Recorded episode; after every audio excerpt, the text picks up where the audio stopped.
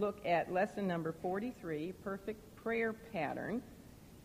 We're going to be looking at what is commonly known as the Lord's Prayer, but we'll talk about how it really should be called the Disciples' Prayer. Lesson number 43. We'll be reading verses 7 to, to actually, I think I'll start back at verse 5. Let's read all the way from 5 through verse 10 because that's as far as we'll get in this morning's lesson. Hopefully, we'll get that far. And then next week, we'll finish up looking at um, the last part, verses 11 to 15. So if you're in Matthew chapter 6, let's start at verse 5, where the Lord said, and we talked about this last week when he said, uh, And when thou prayest, thou shalt not be as the hypocrites are, for they love to pray standing in the synagogues and in the corners of the streets, that they may be seen of men. Verily I say unto you, they have their reward. But thou, when thou prayest, enter into thy closet, and when thou hast shut thy door, pray to thy Father which is in secret. And thy Father which seeth in secret shall reward thee openly. But when ye pray, use not vain repetitions as the heathen do, for they think that they shall be heard for their much speaking. Be not ye therefore like unto them, for your Father knoweth what things ye have need of before ye ask him. After this manner, therefore, pray ye. Our Father, which art in heaven, hallowed be thy name. Thy kingdom come, thy will be done in earth as it is in heaven. I'm going to stop right there because that's as far as we'll get in our study this morning. In his book, Something Happens When Churches Pray, Warren Wiersbe tells us that God has great blessings that he wants to shed upon his children if we will only pray effectively and fervently and properly so that we can receive those blessings. The number one priority in both our personal and in our congregational lives should be that of effectual, fervent, proper prayer. When I say proper prayer, prayer which is in alignment with God's Word and God's will. Sadly, far too often the situation is that Christians pray like sailors use their pumps. And when do sailors use their pumps? Only when the ship is leaking. However, in order to be obedient and to experience the fullness of God's blessings, we need to pray as the Lord Jesus Christ himself prayed, because in all things he is our example. His life was our example.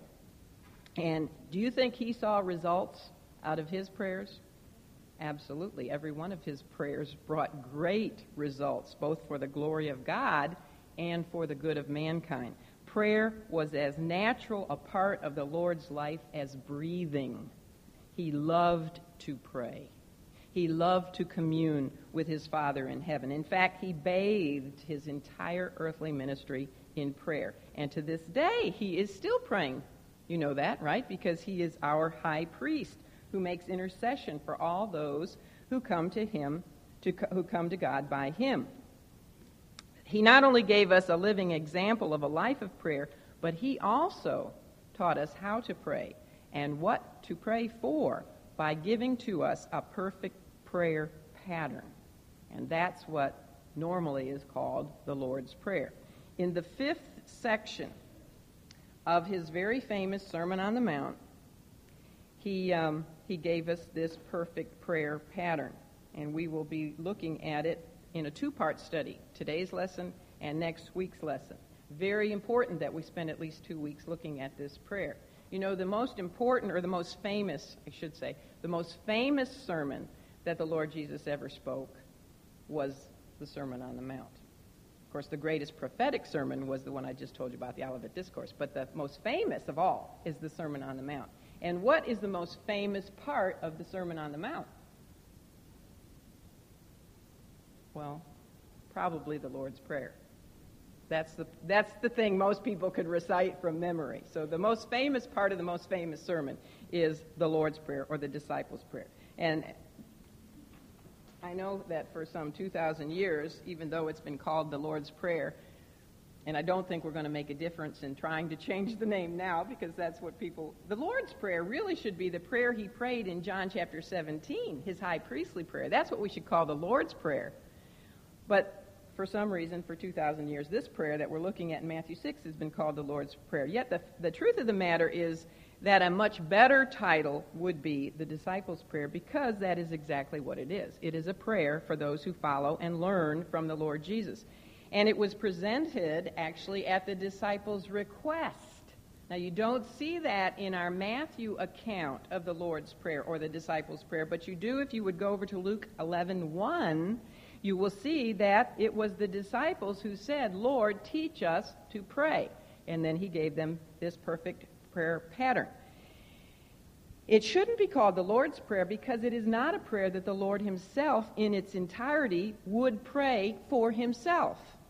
Basically, because the last part of it contains a petition for the forgiveness of sins. Forgive us our debts as we forgive those who, uh, as we forgive our debtors. And he would never have prayed for the forgiveness of sins because he never sinned. This prayer was given by the Lord to his disciples and to all future disciples, all future followers, learners of the Lord himself. And he gave it to instruct us on the manner in which we should pray. It is the perfect pattern for prayer. It is the model and it is the challenge for our prayers. And although it is only 66 words long in the English, 66 words, just like how many books are in the Bible? 66 words in the Bible, 66 words in the Lord's Prayer, the disciples' prayer. Yet it's a short prayer, but its depth cannot be exhausted by our exposition. It contains also, which is interesting, six petitions. You see, it's man's prayer. What is the number for man? Six. It has six petitions in it. It's man's prayer. It's not the Lord's prayer, or it would have seven petitions. And uh, these petitions are perfect for you and I to use as our skeleton outline for prayer, which we then flesh out, you see, with our own words. The initial focus of the first part of the prayer is upward, as all our prayers should be, always be God first. When you go to the Lord in prayer, first thing you should do is exalt his name, praise his name pray for His kingdom to come, um, pray for His will to be done. We always, it should, our prayers should always be upward first, God first, and then the, um, and they have to do with God's glory. The remaining three requests then deal with mankind, with our well-being. God first, and then man. That's easy to remember, right? Sometimes we jump into prayer and we just pray for us first but that shouldn't be the pattern. Um, and this is the ideal order that uh, we also find, or the pattern that we find in the Ten Commandments. The first four commandments have to do with God's glory, with our du- the duties that we owe to God. And then the last six deal with man's well being, or our duties th- that we owe to our neighbors. Unfortunately, this perfect prayer pattern of Matthew chapter 6 has more often been routinely repeated from the lips of God's people than it has genuinely been prayed by God's people. You notice he did not say, Pray this, our Father which art in heaven, hallowed be thy name. He didn't say, Pray this. He said, After this manner, therefore, pray ye. You see that in verse 9. Now, it's not wrong, don't get me wrong, it's not wrong once in a while to pray the prayer just as the Lord Jesus gave it to us. As long as we concentrate on the meaning of the words that we're saying. But the obvious problem with a routine reciting of, of this prayer, which probably most of us have known since we were little, I learned it in Greek before I ever learned it in English. I can tell you the Lord's Prayer in Greek. But I would just rattle it off, and I didn't even think about the words. And that's, that's, the, that's the temptation, is to just, you know, have surface familiarity with something. I always have trouble saying that word, familiarity. Say it. It's a hard word to say. Familiarity breeds contempt. But uh, it, it's, it's something we can become immune to and so familiar with that, uh, you know, we, we lose the, the deep meaning. So, so we just say the prayer without really praying the prayer. Some churches say this prayer every single Sunday, don't they? And, and, and there's nothing wrong with the prayer. It's a beautiful prayer. The problem is people just saying it without. We have the same problem with our hymns sometimes. I, I have to catch myself all the time when I'm singing a song out of the hymn book, I don't want to just sing the words and because I know them and I'm so familiar with them. I want to think about them. That's what the Lord wants us to do. He wants us to everything should come from the heart when we're talking to him or when we, we're singing for him. so the temptation is that we just say the prayer without really praying the prayer. Now, I hope that during this two part study of this wonderful prayer pattern, that we will see old and familiar truths in a new and a revitalizing, a refreshing way. Most of all, I hope that as we look at the disciples' prayer, each of us will learn how to pray with greater effectiveness, with greater uh, fervency, with greater power, and that we will learn to enjoy our time of prayer with the Lord in a greater way. And I don't think there's probably anyone in this room who couldn't use some improvement in our prayer lives. I know I certainly can. When we began Matthew chapter 6 last week, I know it's probably hard to see that outline, but you have it in your books. We also began a new section of the sermon, which is called Rejection of Pharisaic Religionism which had to do with Christ's teaching on the subject of righteousness and religious activities. And we learned that he broke this lesson on, on this subject into three areas of religious life. First, he discussed the matter of charitable giving or almsgiving. And he contrasted the wrong motive and the wrong method of giving alms, with, which was typified by the scribes and the Pharisees, with the right motive and the right manner of giving alms. Uh, it shouldn't be with the sound, sounding trumpet to announce so that we get the praise of men, right? It should be with silent hands. And then he also talked about the area of prayer, and again he contrasted the wrong motive and the wrong method of manner of praying, which would be standing openly in order to glorify self, with the right motive and the right manner of praying, which should be really in our secret closet to glorify God. And then third, he made the same contrast regarding the, the uh, religious exercise of fasting. We shouldn't go out with a sad countenance so that everybody knows that we're fasting today or this week or whatever the situation might, might be to gain the praise of men, but we should do it with a shining face all right, then when we were discussing the Lord's teaching on the matter of prayer, we had said that we would skip over verses 7 to 15 so that we could spend more time on them, and that is exactly what we're going to be doing this morning and again next Tuesday, Lord willing.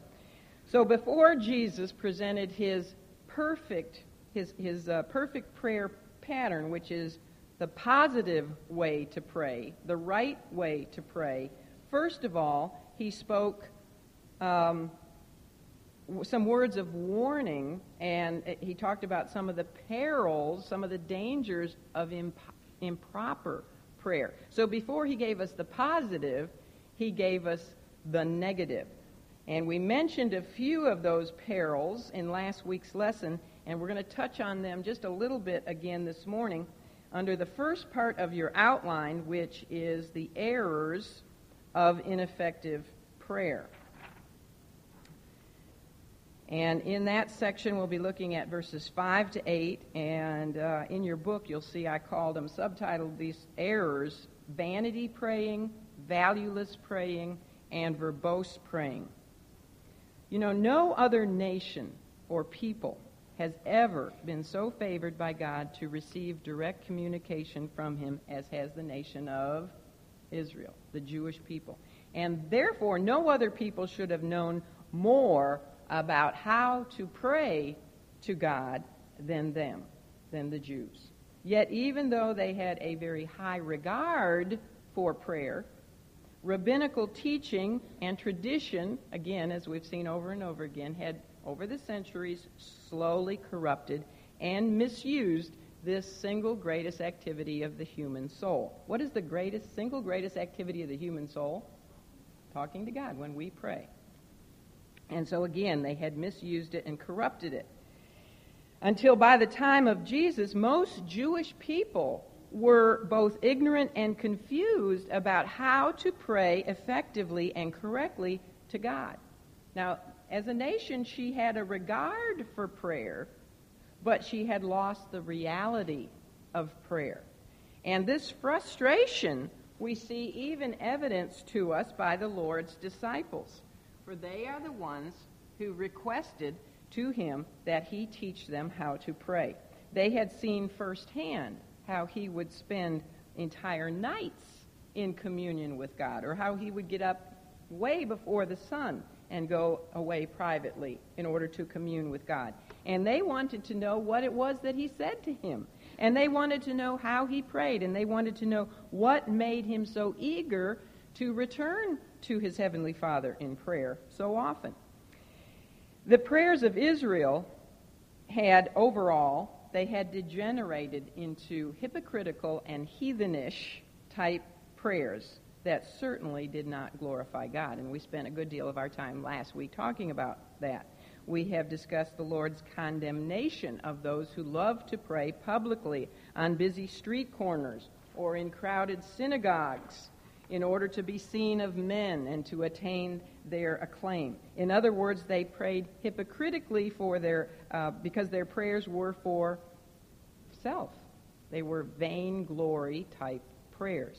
They did not really care about glorifying God or worshiping Him through their petitions. They only cared about self glory.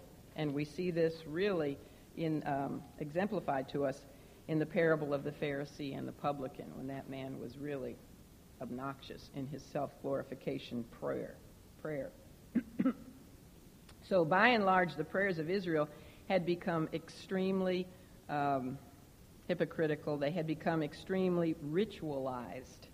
They were usually just read from a prayer book, as they still do today, or recited from memory.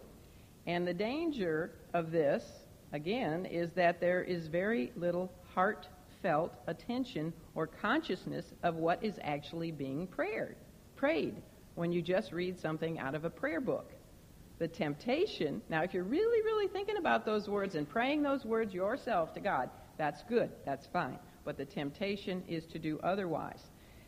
Prayers became a semi conscious religious exercise to be performed routinely at certain prescribed, um, pre established times of the day. I think they had a prayer call at 9 o'clock, another one at 12 o'clock, and yet a third one at 3 o'clock in the afternoon.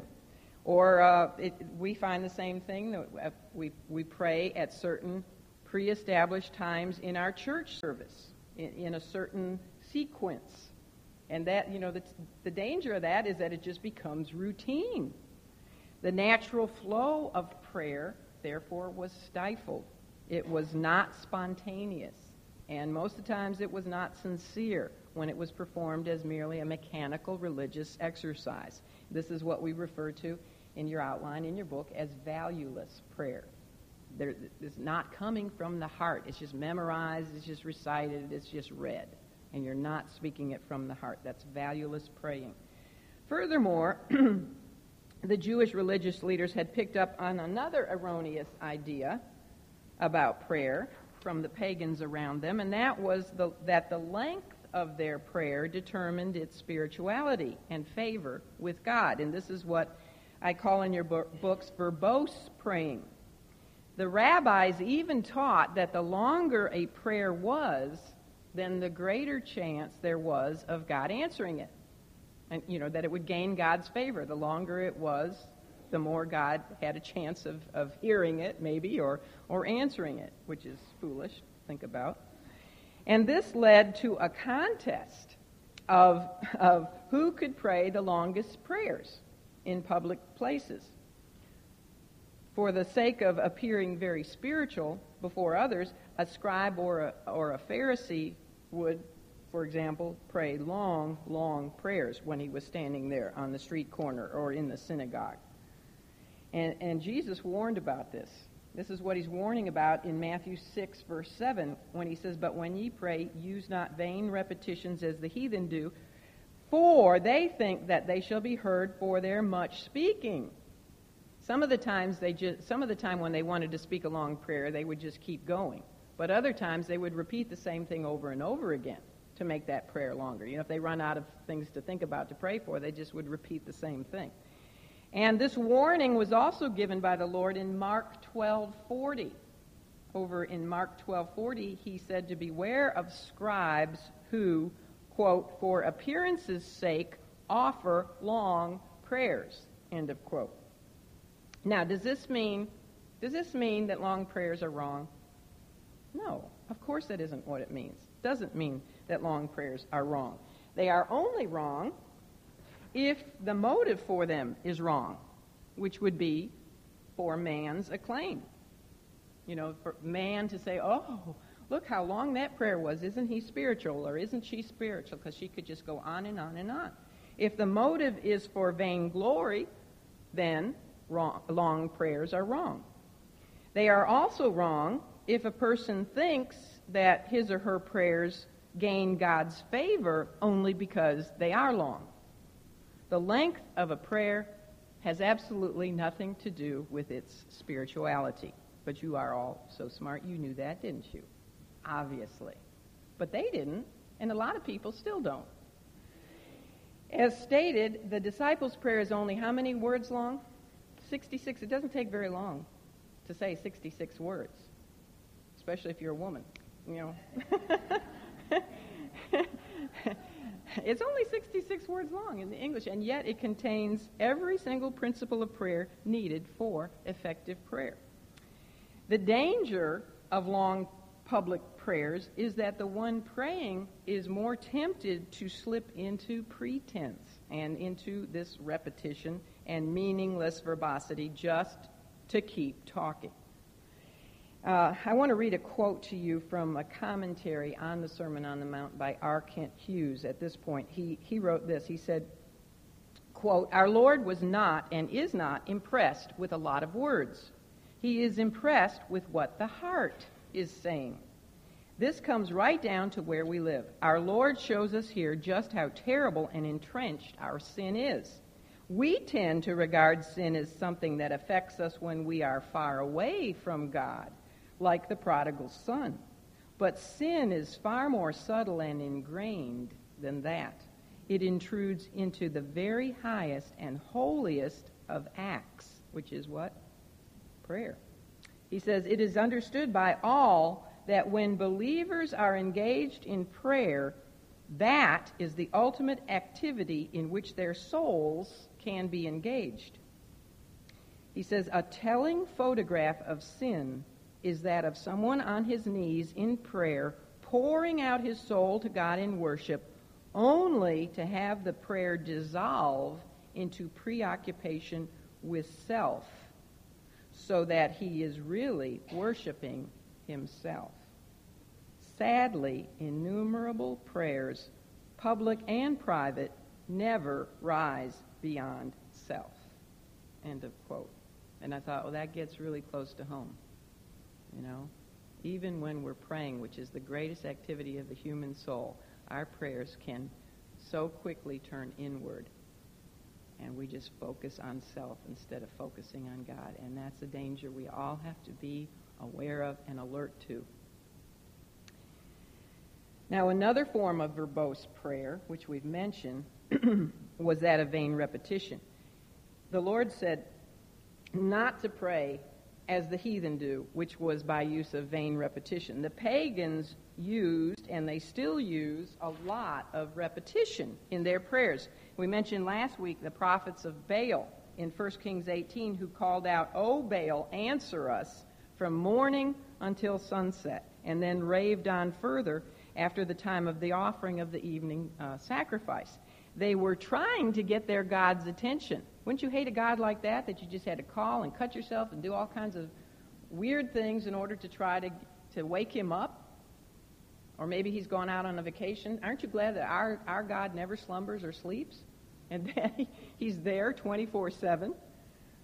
You also might remember how the great crowd in Ephesus who worshiped the Greek goddess Artemis or Diana how they cried out over and over again for two hours straight, saying, Great is Artemis of the Ephesians. You can look at that in Acts 19:34.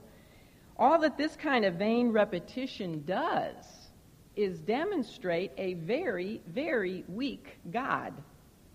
God with a small g, or goddess with a small g, because there really are no other gods except God. Uh, because it's a God who has to be aroused or cajoled or badgered and, uh, to listen and to respond. Now, it's certainly, if used in speaking to the true God, this kind of repetition certainly does not demonstrate an understanding of his omniscience. It is just a great deal of nonsense if you think about it, because it doesn't impress God in the least to just keep saying the same thing over and over again. In fact, God actually condemns it. We don't talk to one another that way, do we? Do I, if I'm going to talk to Terry, do I say that, well, she probably has to do it with me, but I don't have to do it with her because she, she hears me and responds on the first time I say it. But if I was to talk to her, I wouldn't say over and over and over and over again the same thing. So why would we talk to God, who is so much higher and so much greater and so much wiser and so much more omniscient than us? Why would we talk to him in such a way?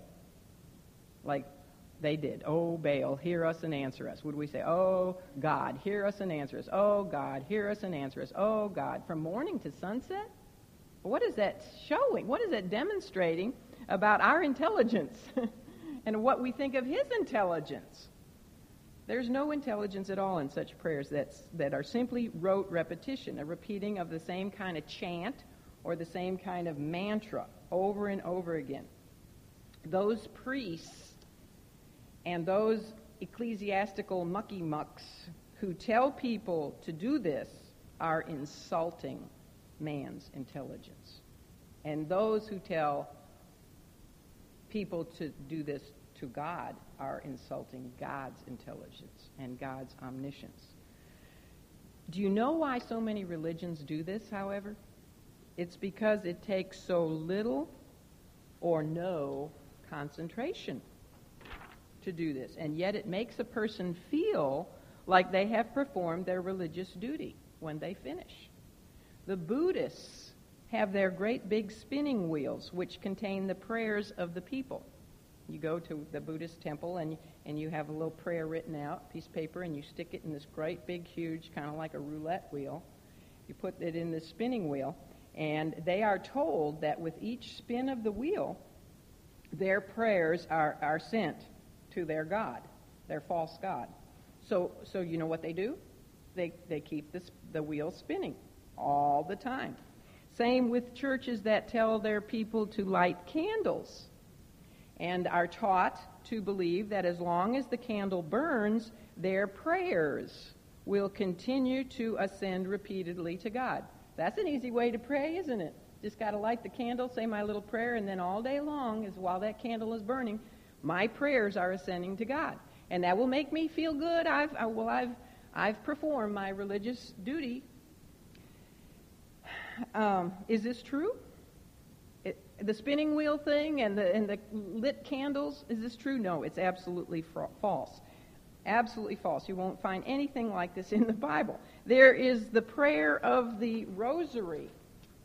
And I'm sorry if I step on feet with this, but the rosary is where you are told to repeat over and over again these words Hail Mary, full of grace, the Lord is with thee. Blessed art thou among women, and blessed is the fruit of thy womb, Jesus. Holy Mary, Mother of God, pray for us sinners now and at the hour of death. Amen. Now, a, a complete rosary consists of saying what I just said to you a total of 53 times, and then praying the Lord's Prayer or the disciples' prayer a total of six times. So if you say the Hail Mary 53 and then the Lord's Prayer six times, you have performed the complete rosary. Now, do you know where the idea, and when you do that with each count, you, you um, hold the little beads so you know, you know that you've finished when you've finished. You count the little beads. Um, do you know where the idea of the rosary came from? It, it's not in the Bible. You can search from cover to cover. It is not in the Bible anywhere. It came from pagan religions. Absolutely came from pagan religions. What about saying something over and over again until you begin to speak in some mystical type of language thought to be a higher level of spirituality? What does the Bible say about all this? That's what I care about. I don't care what people tell me. I don't care what people in ecclesiastical clothing tell me.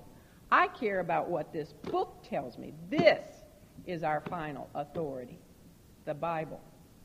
Not church doctrine, the Bible. What does the Bible say about all this?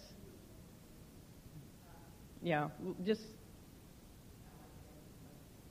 All right, can you see me afterwards? Write it down because I'll answer you afterward. What does the Bible say about all this? It says, But when ye pray, use not vain repetitions as the heathen do. Prayer which is thoughtless, and prayer which is repetitious, and prayer which is not from the heart, and which is indifferent, prayer like that offends a sovereign, omniscient God, and therefore it is wrong. Even repeating the same little prayer at meal times, almost without thinking is wrong. And we should stop and speak our prayers from our heart. Now, this is something that you mothers and grandmothers should teach your children. I know it's a temptation to sit down with a little one, say the same, have them, it's so cute, have them say the same little prayer every time at mealtime. Don't do that because you're teaching them this that we're talking against. Have them speak it from the heart, even if they just say, Thank you, Jesus, for this food as long as it's coming from their heart, that's so much more important than a repetitious prayer. I grew up having repetitious prayer. Every meal, we said exactly the same words. And at night, I said, my parents didn't tell me to do this, but I learned this little prayer. Now I lay me down to sleep. I pray, and I said that every night. It was repetition. Now, sometimes maybe it would come from the heart, but the, the temptation is most of the time it doesn't. You just feel like you've done your religious obligation. Let's go on. Let's dig into the food. Now, in verse 8, Jesus says, For your Father knoweth what things ye have need of before ye ask him.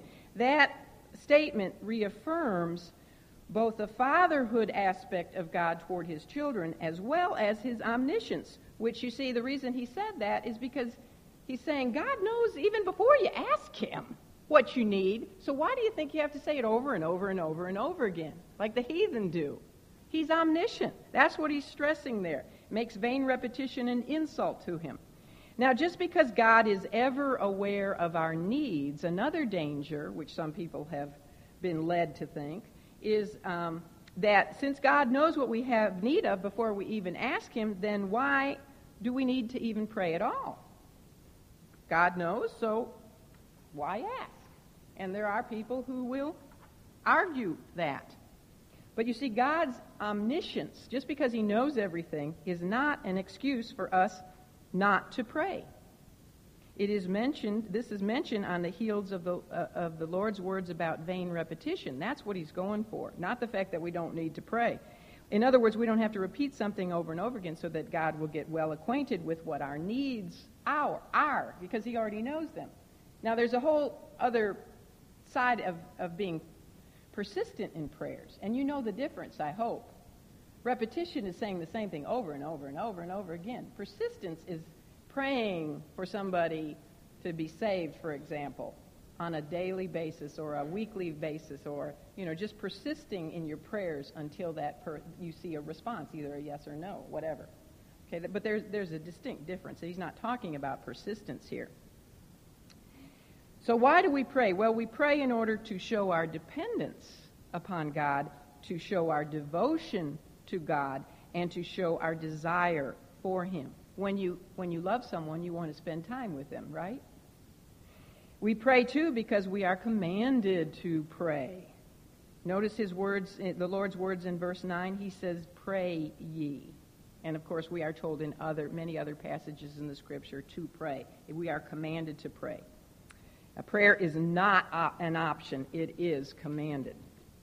Now, as we look at the next verses, we find that the Lord contrasts the hypocritical, heathenish type of praying with his example that he gives to us of effective, righteous prayer.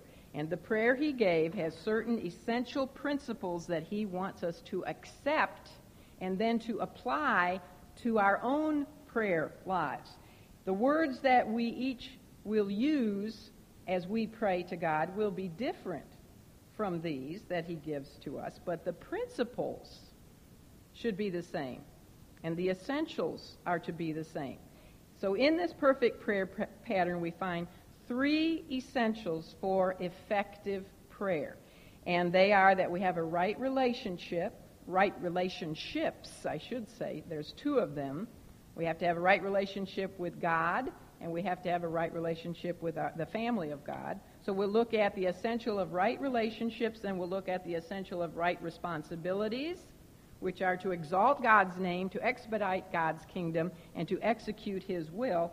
And then we will look next week at right requests. All right, so let's look at, first of all, right relationships. Being rightly related to God is indicated to us by the fact that Jesus told us to pray to our who? Our Father, which art in heaven.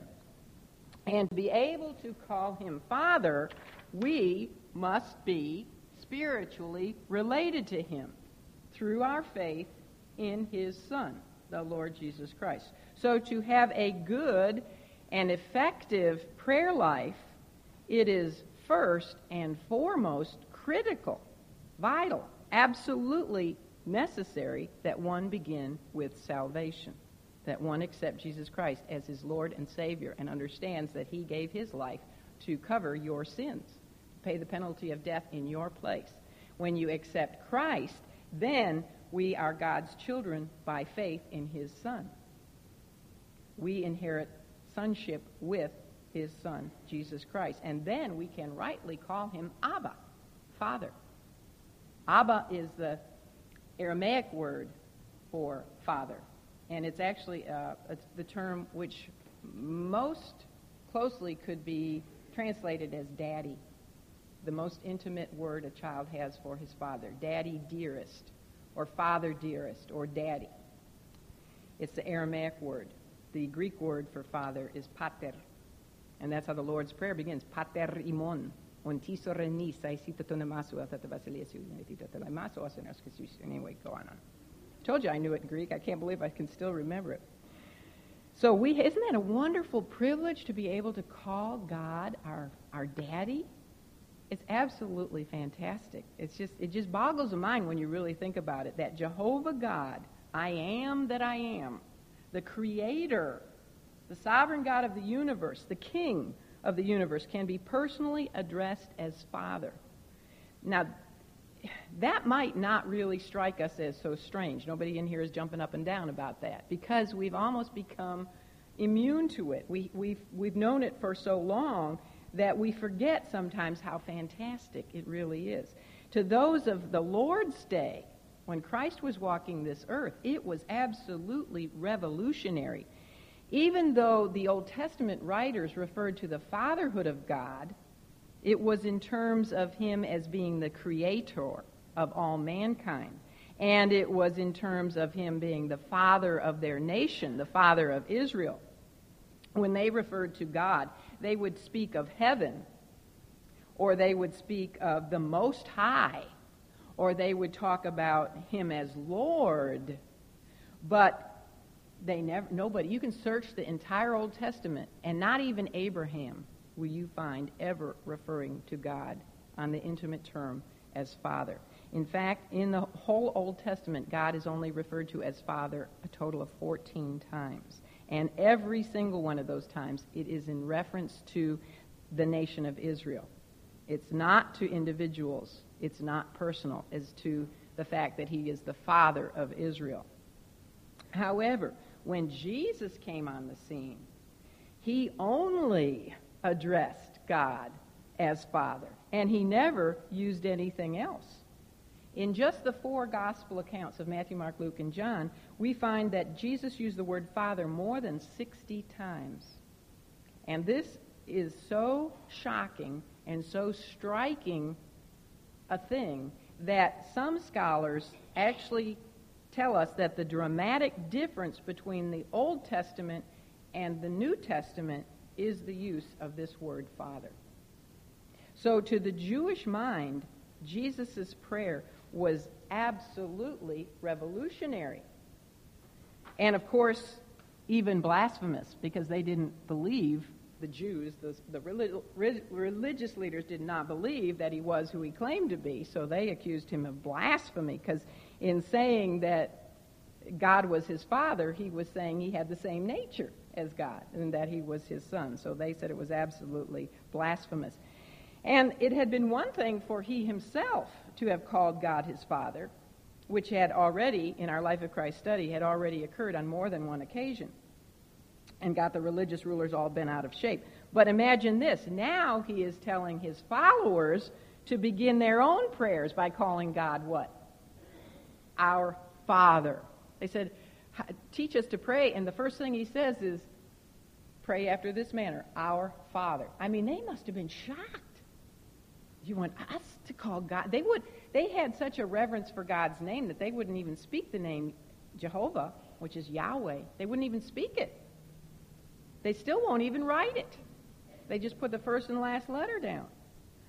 But he was giving them a share in his sonship and empowering them as his followers to speak to their heavenly Father in a, as familiar and as trusting a way as a child would speak to a loving earthly father. He was transferring the fatherhood of God from a theological doctrine to an intense, practical, intimate experience. With our salvation and with our receiving the spirit of sonship, God becomes warm and personal. It's fantastic to think about. Father is the most intimate name that, there is, that the Christian has for God. Abba, Father, Daddy. Knowing God as our Father drives home the reality of our forgiveness. When you think that He is you know, even an earthly daddy will forgive a child. I'm talking about a kind hearted earthly father. We know there's exceptions, but, but we're speaking of our heavenly Father. Notice Jesus went on to say, Our Father which art in heaven. Of course, He is going to forgive His children. Well, all we have to do is say, I'm sorry, Daddy, forgive me. And of course He's going to forgive. So it drives home our forgiveness. It brings greater confidence to us. It brings greater security to us. And it just brings a greater wholeness into our lives when we can get a, a hold on this fact that He is our, our Heavenly Father. It's hard for me to grasp that because I don't have a good father image. And it's taken me many years to, to understand this. I see it exemplified more in my husband and his fatherhood with our children than I saw it growing up. But it is it's a, it's a fantastic when you finally get a hold on it it is a fantastic concept now having said all that we need to remember that although god is our father and he is involved in our lives and he is to be intimately approached as abba daddy daddy dearest for those who belong to him who are his spiritual children yet we must not forget that he is not a benign teddy bear the problem with many Christians is that they have so sentimentalized God's fatherhood that they do not have a proper reverence for his holiness. A delicate balance of truth in the Christian life. The more you are a Christian, the longer you are a Christian, the more you'll see so much of it is a balance. And so many people go overboard on one side or the other with issues. The Lord wants us to remember that our Father is in heaven, which stresses his transcendence. He is sovereign king of the entire universe. He surpasses everything that is human. He is not only our Father, He is our King. We have the off, awesome privilege, because of the Lord Jesus Christ, we have the awesome privilege of calling Him Father, but we should always do so with the deepest sense of reverence and humility and wonder he exceeds even the most wonderful human father in every single conceivable way. He is our Father in heaven. He knows everything about us. And even our own fathers didn't know that. He always cares. He loves us unconditionally. He always understands. He always chastens us justly, never punishes us overboard or not enough. He never forsakes us. He never forgets us. He never leaves us. He's always dependable. He's always available. He always keeps his promises. Amen. The fatherhood of God enriches our lives not only vertically with him, but then also talking about the second relationship we have to have for proper, effective, fervent prayer. The fatherhood of God enriches our lives horizontally with our fellow man, and this is what the use of the pronoun our reminds us of when Jesus said, Our Father. All believers are part of the family of God. If we love God, our Father, then we are, then we are to um, love and pray for one another in the family of God. There's no place in God's family for selfishness. And again, I think of that Pharisee in the temple when everything was I, I, I. If you go and read his prayer, he said, You know, I tithe, I give all, I'm so wonderful, I'm so glad I'm not like that publican. The whole thing was I, I, I. If you look through this perfect prayer pattern, you don't see the word my or me ever used once. Jesus instead is telling us we should think in terms of our and us. Look at verse 9. Look at verse 11. Look at verse 12. Look at verse 13. Our Father, give us this day our daily bread. Forgive us our debts. Lead us not into temptation. So when we go to God in prayer, we are to remember the household of faith so that our prayers are not selfish, so that we don't get all me oriented. So let's remember that. Our, our, us, we, this reminds us not to pray for things that might help us individually, but would hurt or hinder others in God's family. I might pray for something that would help me a lot, but it might not it might hurt somebody else. It also reminds us that we if we are not in a right relationship with a fellow Christian, then our prayers will be hindered. Um, as I mentioned earlier, this prayer is divided into how many petitions? The whole prayer is divided into six petitions. Three are for God, for God's glory, and three are for us, or for our neighbor, for, for mankind. The order, as I said, is to put God first. Now, of course, there are times when there's exceptions to that. For example, when Peter was sinking in the water, he didn't say, Oh, great art thou, God, may thy name be hallowed, may thy kingdom come, may thy will be done. He just said, What? Lord, save me. there are times, this is a prayer pattern, okay? It's not a prayer mandate that every prayer we pray, we have to start out by exalting God, putting God first. There are times when we shoot up an arrow prayer. Example, maybe you're driving along on the street and a, and a truck starts coming at you. You're not going to go through that perfect prayer pattern, are you? You're going to shoot up what we call an arrow prayer straight to God and say, God, save me! help me! Help! So there's always exceptions here. Um, so he's giving us a prayer pattern. Normally, our prayers should begin with a loving and worshiping heart toward God. Model for effective prayer, uh, Christ shared three petitions which will help us in our prayer closets to remember to, first of all, exalt and glorify God's name and that's when he said, Hallowed be thy name. And then to expedite his kingdom. We're always to be praying that his kingdom will come, that it, it will um, hasten.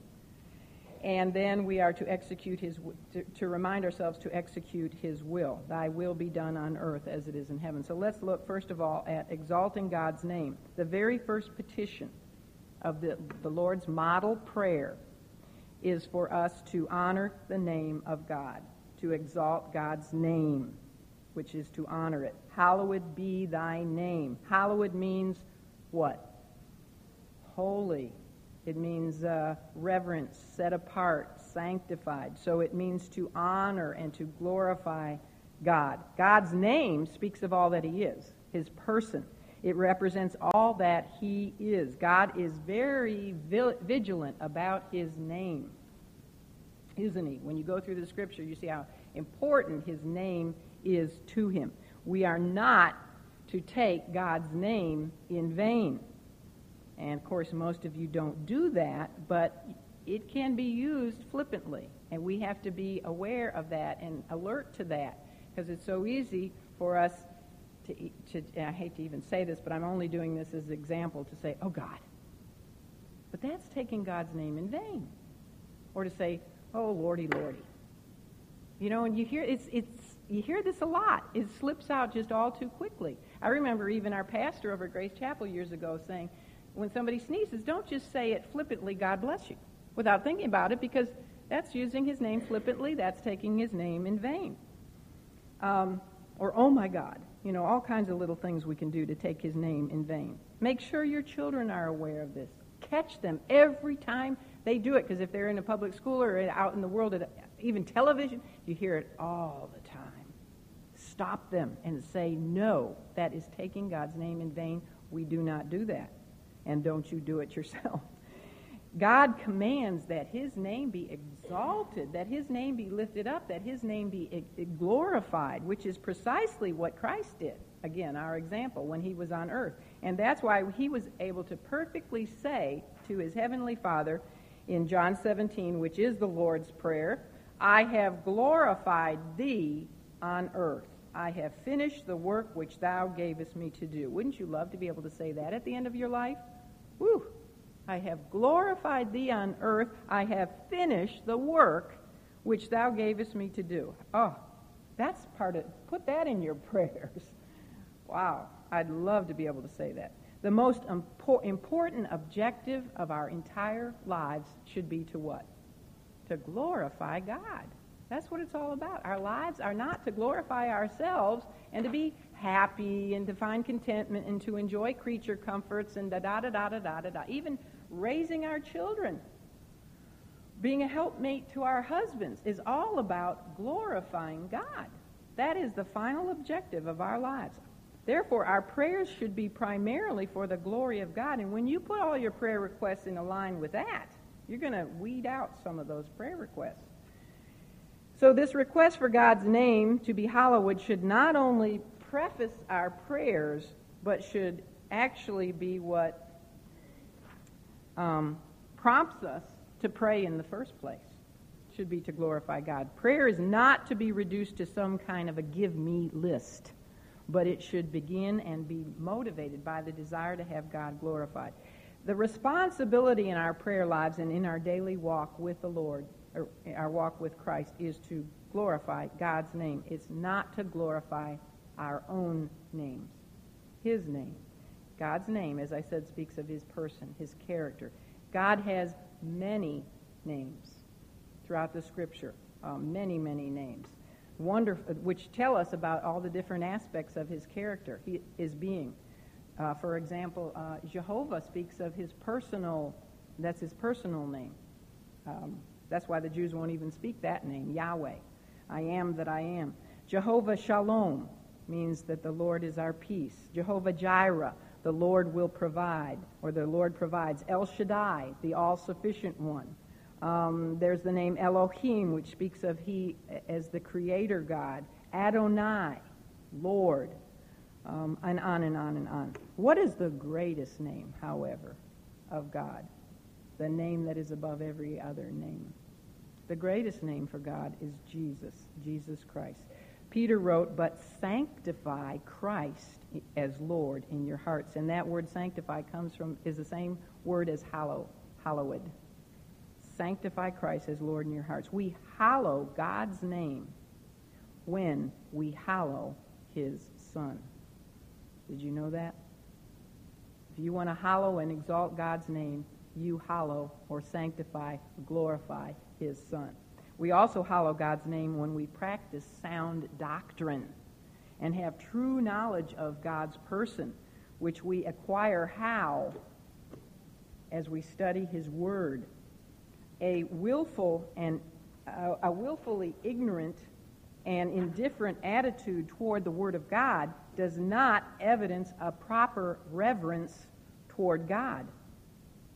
We have to we have to have a reverence for his word because it says he says that he even exalts his word seven times above his name. And you know what he thinks of his name. So what does that say he says of, thinks of his word? So if we're going to exalt God and hallow his name, we definitely need to reverence and exalt and, and study and know his word. When we do all to the glory of God, we are exalting his name. In other words, then also everything we do in our lives, whether you're sweeping the kitchen floor or cooking dinner, whatever you do in word or deed, do all for the glory of God. Furthermore, we hallow his name when we witness of him to others and do all that we can to bring others into his kingdom by our testimony and our commitment to follow and obey him.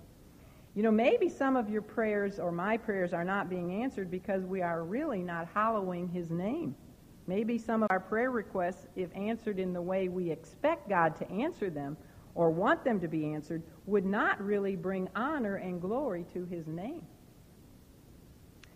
All right, also we are to expedite God's kingdom. Now, let me just very briefly do this. If you have to go, you can go, but I want to finish so everything is on the cassette tape.